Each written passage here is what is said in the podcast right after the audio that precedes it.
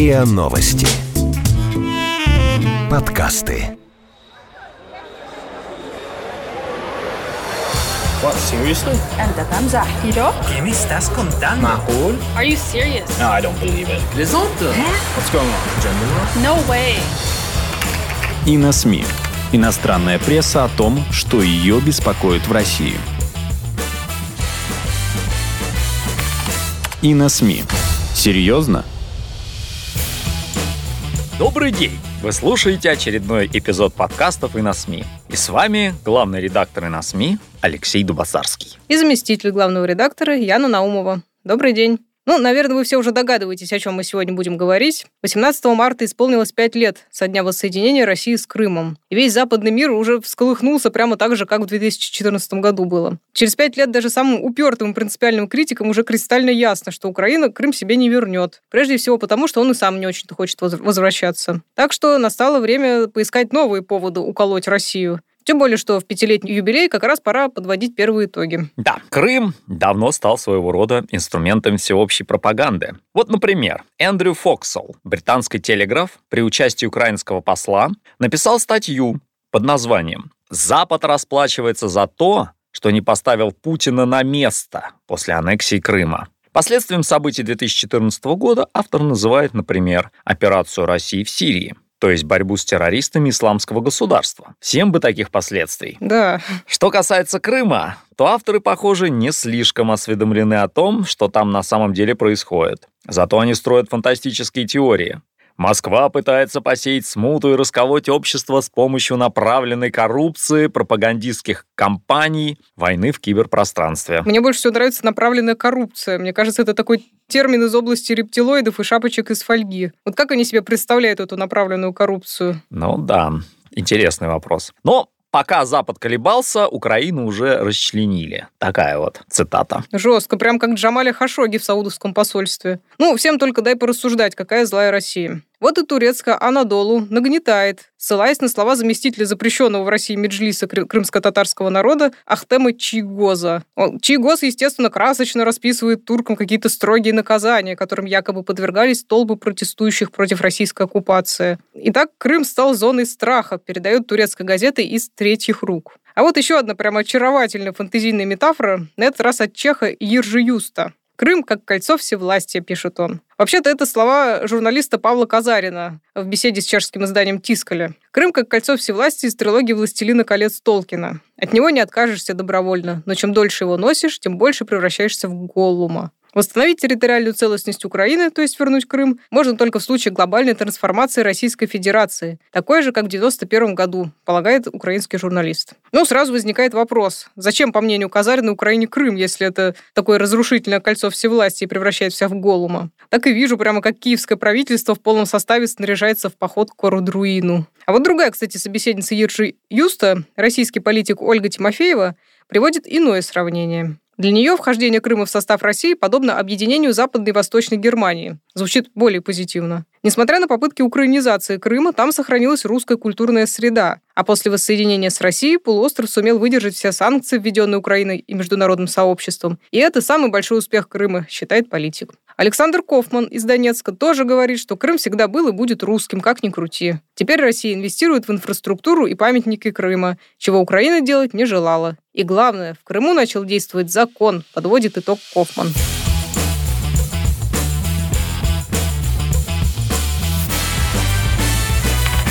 И на СМИ.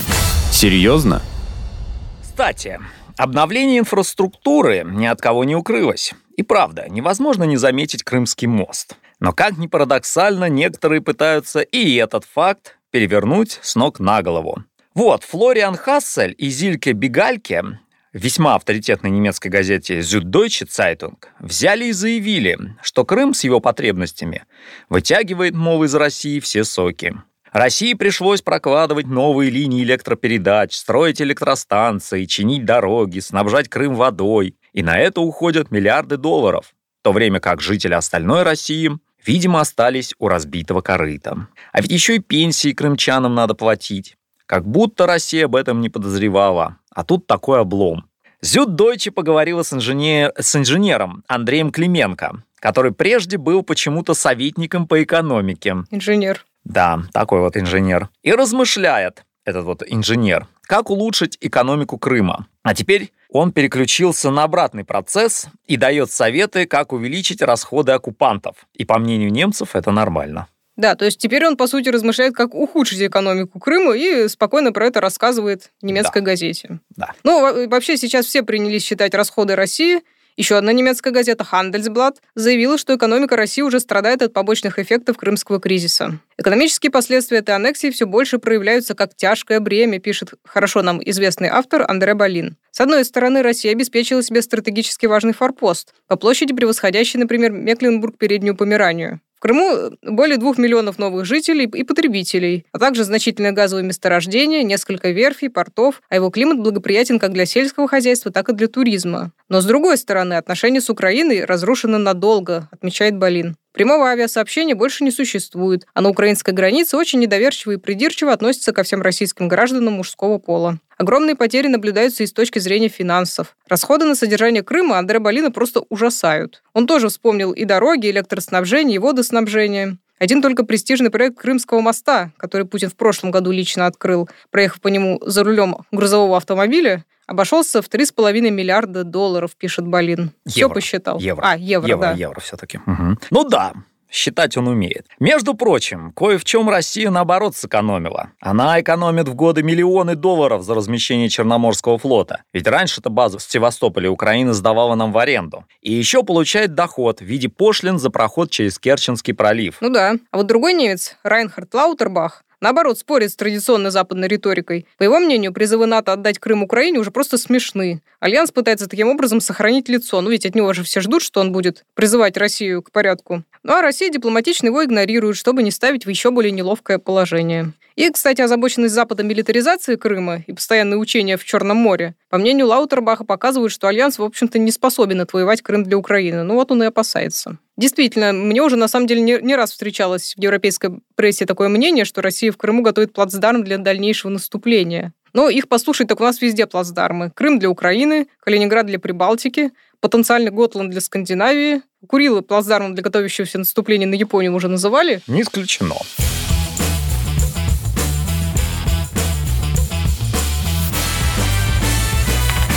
И на СМИ. Серьезно? Американская исследовательская компания, аналитическая, да, Stratfor, которая известна анализом информации обо всех ключевых событиях в мире и даже получила прозвище «Теневой ЦРУ», в статье «Крым спустя пять лет в ожидании реальной оценки ситуации» рассуждает о несовпадении между реальностью и восприятием. Что касается отношений России и Украины, а также Кремля и Запада в целом. Реальность, по мнению Стратфор, состоит в том, что независимо от утверждений Киева или же международного права, Россия де-факто осуществляет контроль над этим полуостровом. Противники Москвы могут что угодно говорить о незаконности российских тайных военных операций или о сомнительной законности проведенного референдума, однако российская военная сила в конечном счете обеспечивает прямой контроль России над Крымом. В действительности, большинство жителей Крыма еще до аннексии были явно настроены пророссийски. И это означало, что Россия пользовалась значительной политической поддержкой в этом регионе, независимо от сомнительного характера проведенного голосования. Политическое требование, чтобы Россия вернула Украине контроль над Крымом, а также смутные угрозы Киева относительно будущих военных действий, не выходят за рамки символизма, поскольку у них мало шансов изменить физическую реальность. Нынешняя напряженность в отношениях между Западом и Россией связана не только со спорами по поводу контроля Москвы над Крымом. Она уже стала стержнем более масштабного противостояния между Западом и Россией, включая угрозу гибридной войны в странах Балтии и Восточной Европе, вмешательство в выборы, демонстрацию военной силы и так далее. Крым, Черное и Азовское моря — лишь одна из зон столкновения. Крым всего лишь предлог. Да. Ну, в любом случае, это была уже более глубокая оценка ситуации, а не просто обмен колкостями. Ну так Стратфор. Еще бы. Я тут вспомнил еще одного немца. Уж простите, они много говорят о Крыме вообще. Юрист и философ права и член немецкого совета по этике Райнхард Меркель. Еще в 2014 году опубликовал подробную статью Франкфуртер Альгемайна, в которой с точки зрения права доказал, что присоединение Кры- Крыма к России не было аннексией.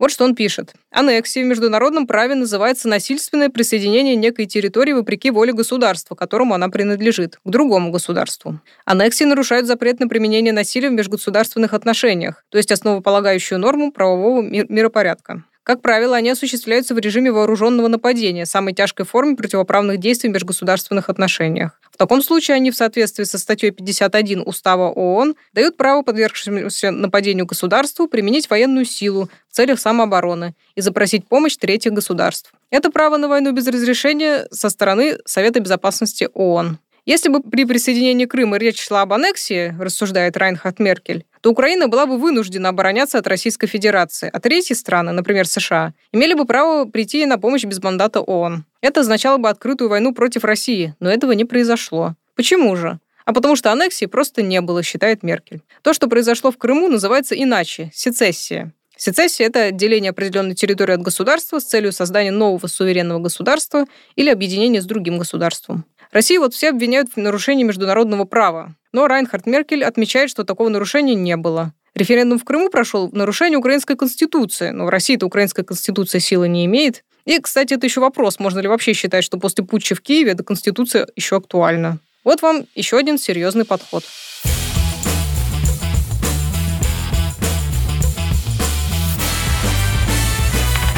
И на СМИ.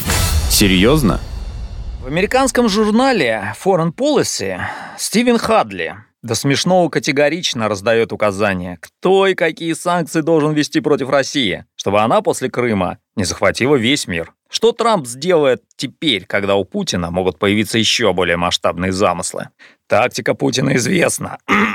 Сначала он отыскивает возможность для отстаивания российских интересов в своем собственном их понимании. Затем проводит ограниченную военную операцию для развития успеха и внимательно следит, не вызовет ли это серьезное международное осуждение или военный ответ. Если нет, он повышает ставки и расширяет масштабы своих действий. Хадли призывает Соединенные Штаты расширить присутствие в Черном море, а также помогать украинским вооруженным силам, в особенности военно-морским. Германии и остальным европейцам следует, по его мнению, отказаться от Северного потока-2.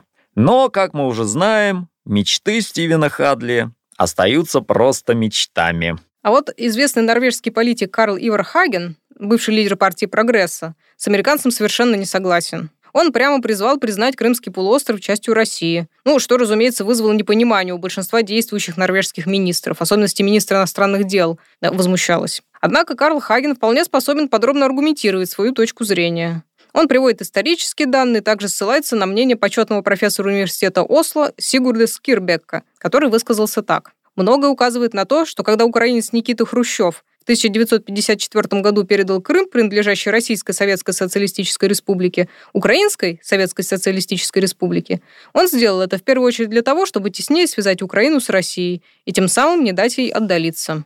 Карл Хаген призывает в первую очередь уважать желания народа, то есть жителей Крыма, которые явно предпочитают Россию Украине, и напоминает, что отторжение Крымского полуострова от Украины и его присоединение к России не случайно прошло без единого выстрела. Статья Хагена о Крыме была опубликована в крупнейшей ежедневной норвежской газете «Автонпостен». Какое смелое для европейского политика мнение. А вот корреспондент финской газеты Илта Саномат Йоука Юонала видел события в Крыму в марте 2014 года своими глазами. Он, конечно, твердит про захват, бесцеремонную политику силы, а проведенный на полуострове референдум вслед за украинскими властями называет пародией на демократию. Но все же признает, что переход Крыма от одного государства к другому действительно осуществлялся мирно и спокойно. Вежливые люди были такими же безмолвными, как бронзовый памятник в Симферополе. Они молча стояли или ходили у стратегических объектов Крыма. Дисциплинированно и тихо, указательный палец наготове, на курке автомата. Сила зеленых человечков заключалась в молчании, отсутствии знаков различия и качественном вооружении. Тихое вторжение удивило, сбило с толку и прошло абсолютно успешно. А в следующий раз Юонала побывал в Крыму летом 2018 года и не мог не заметить, как все вокруг изменилось. Меня сразу же поразил аэропорт Симферополя. Старый терминал заменили на новый, из стекла и стали, с изящными волнообразными изгибами. Поразительная архитектура, стоимостью сотни миллионов евро. Ода Новому Крыму. Мост над Керченским проливом, словно пуповина, связывающая Крым с матерью России, уже был готов. Надо признать, что он действительно очень красив. Так вот, говорит финский репортер, да? Кроме того, что Россия построила мост, инфраструктуру и множество новых домов, она отлично вооружила Крым, добавляет этот финский журналист.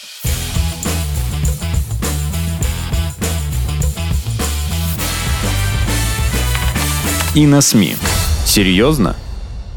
Приятно, когда у журналистов есть глаза, а не только идеологическая позиция. Но мне кажется, настало время подлить немного трэша. Это всегда надо, да. Ну, не хочу обобщать, но самые угарные высказывания мы почему-то зачастую слышим от украинских официальных лиц. Взять хотя бы Павла Климкина, украинского министра иностранных дел, который в интервью чешскому изданию «Актуально» прямо на ходу переписывает историю, подгоняет ее под свои нужды. Прежде всего, ему хочется опровергнуть миф о российском Крыме. Итак, Климкин рисует трагическую картину. Испокон веков на Крымском полуострове было Крымское ханство, сильное мусульманское государство с высокоразвитой культурой. Но вот настал 18 век, и Москва его поработила. Но с 18 века прошло не так уж много времени, считает Климкин. Так что, по его словам, нельзя утверждать, что Крым уже давно принадлежал России. Пара столетий пролетели незаметно. Что касается крещения в Крыму князя Владимира в 988 году, то тут все просто. Владимир был киевским князем, а не московским. Русского этноса в ту пору вообще не существовало, заявляет Павел Климкин. А в лесах на территории современной Москвы обитали лишь финно-угорские племена. Ну, то есть русские даже не славяне, по его мнению. Да, интересненько. А вот еще, кстати, один отличный пример.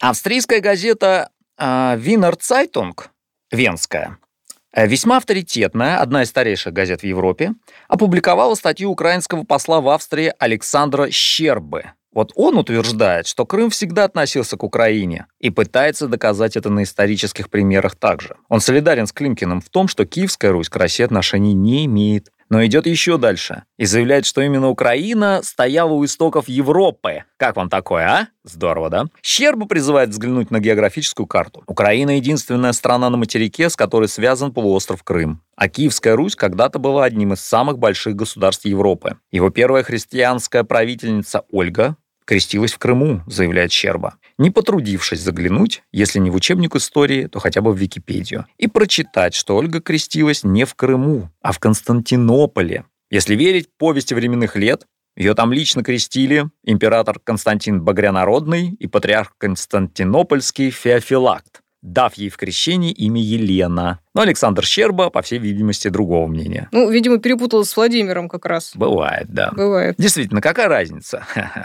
Итак, Русь, по его словам, именовалась по праву киевской, а не московской. Прежде всего потому, что на тот момент Москва еще была болотом. Про финно-угров в болоте он ничего не говорит. Но тут уже как бы все сказал Павел Климкин, да? Да, вот некий Андрей Павлишин в украинском издании ЗИГ, Западная информационная корпорация, пытается опровергнуть представление о Севастополе как о городе русской славы. В 1855 году, во время Крымской войны, город был взят англо-франко-османо-сардинскими войсками, вспоминает автор. Будто своими глазами видел. Какая же это слава? Это все Лев Толстой виноват. Он со своими севастопольскими рассказами и создал образ героической обороны города, считает Андрей Павлишин. А во Вторую мировую войну Севастополь защищали не одни только русские. Во флоте и сухопутных частях в Крыму служили народы со всего Советского Союза, в том числе украинцы. Вдобавок, в 1942 году город был сдан, а значит, никакой героизм солдат опять не в счет, по его мнению. Ну и что он этим всем хочет сказать? Наверное, что Россия не имеет права претендовать на абсолютно русский русскоязычный Севастополь. Но вышло у него как-то с натяжкой.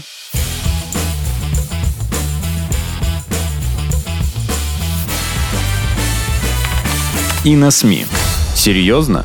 Помню еще статью в авторитетном американском журнале American Interest. Его авторы обычно обращаются к вопросам внешней политики международных отношений. Итак, специалист по российской политике и экономике Аарон Шварцбаум пишет, что политика России после Крыма стала не более агрессивной, как многие утверждают, а напротив, более нормальной. Оппозиция в Госдуме стала играть более активную роль. Зюганов и Жириновский теперь чаще встречаются с Путиным. Правда, неизвестно, насколько они способны на него повлиять. Также Кремль обратился к такому методу, как народные референдумы. Пусть пока они и проводятся по малозначимым вопросам, например, переименования аэропорта, да, что касается внешней политики, то аргумент о том, что Путин собирается лично сожрать Украину, чтобы избежать своего скорого свержения, не достает тонкости. Дипломатично пишет Аарон Шварц Шварцбаум. Другими словами, не так все плохо, как некоторые пытаются представить. Ну, хотя с аэропортами это, конечно, был цирк. Но что касается Крыма, то, говоря словами специалиста по России Германа Крауза, Запад может возмущаться сколько угодно, но Россия Крым не отдаст. Украина упорно не хочет этого понять, но даже недавно обнародованная многомиллиардная программа инвестиций в развитие Крыма – это еще один способ России показать всем, что Крым отныне принадлежит ей, и она готова на него потратиться. Так сказал Крауза в интервью швейцарскому радио и телевидению. Но из всех мнений лично мне больше всего нравится это литературное или, если хотите, голливудское восприятие после Крымской России как этакого могущественного властелина колец, чья тень видна из любого уголка мира. Крым – кольцо всевластия, а значит, его владелец повелевает и остальными кольцами. И хочется верить, что мы все же не так слабы духом, как маленький хоббит Смеогол, и в голову мы не превратимся. Вот такие культурные параллели. Крым – кольцо всевластия, у Путина в рукаве припрятана звезда смерти, а русские солдаты – неотступная неотвратимая угроза, прямо как белые ходаки. Зеленые ходаки. Да, Тогда вежливые зеленые ходаки без знаков различия.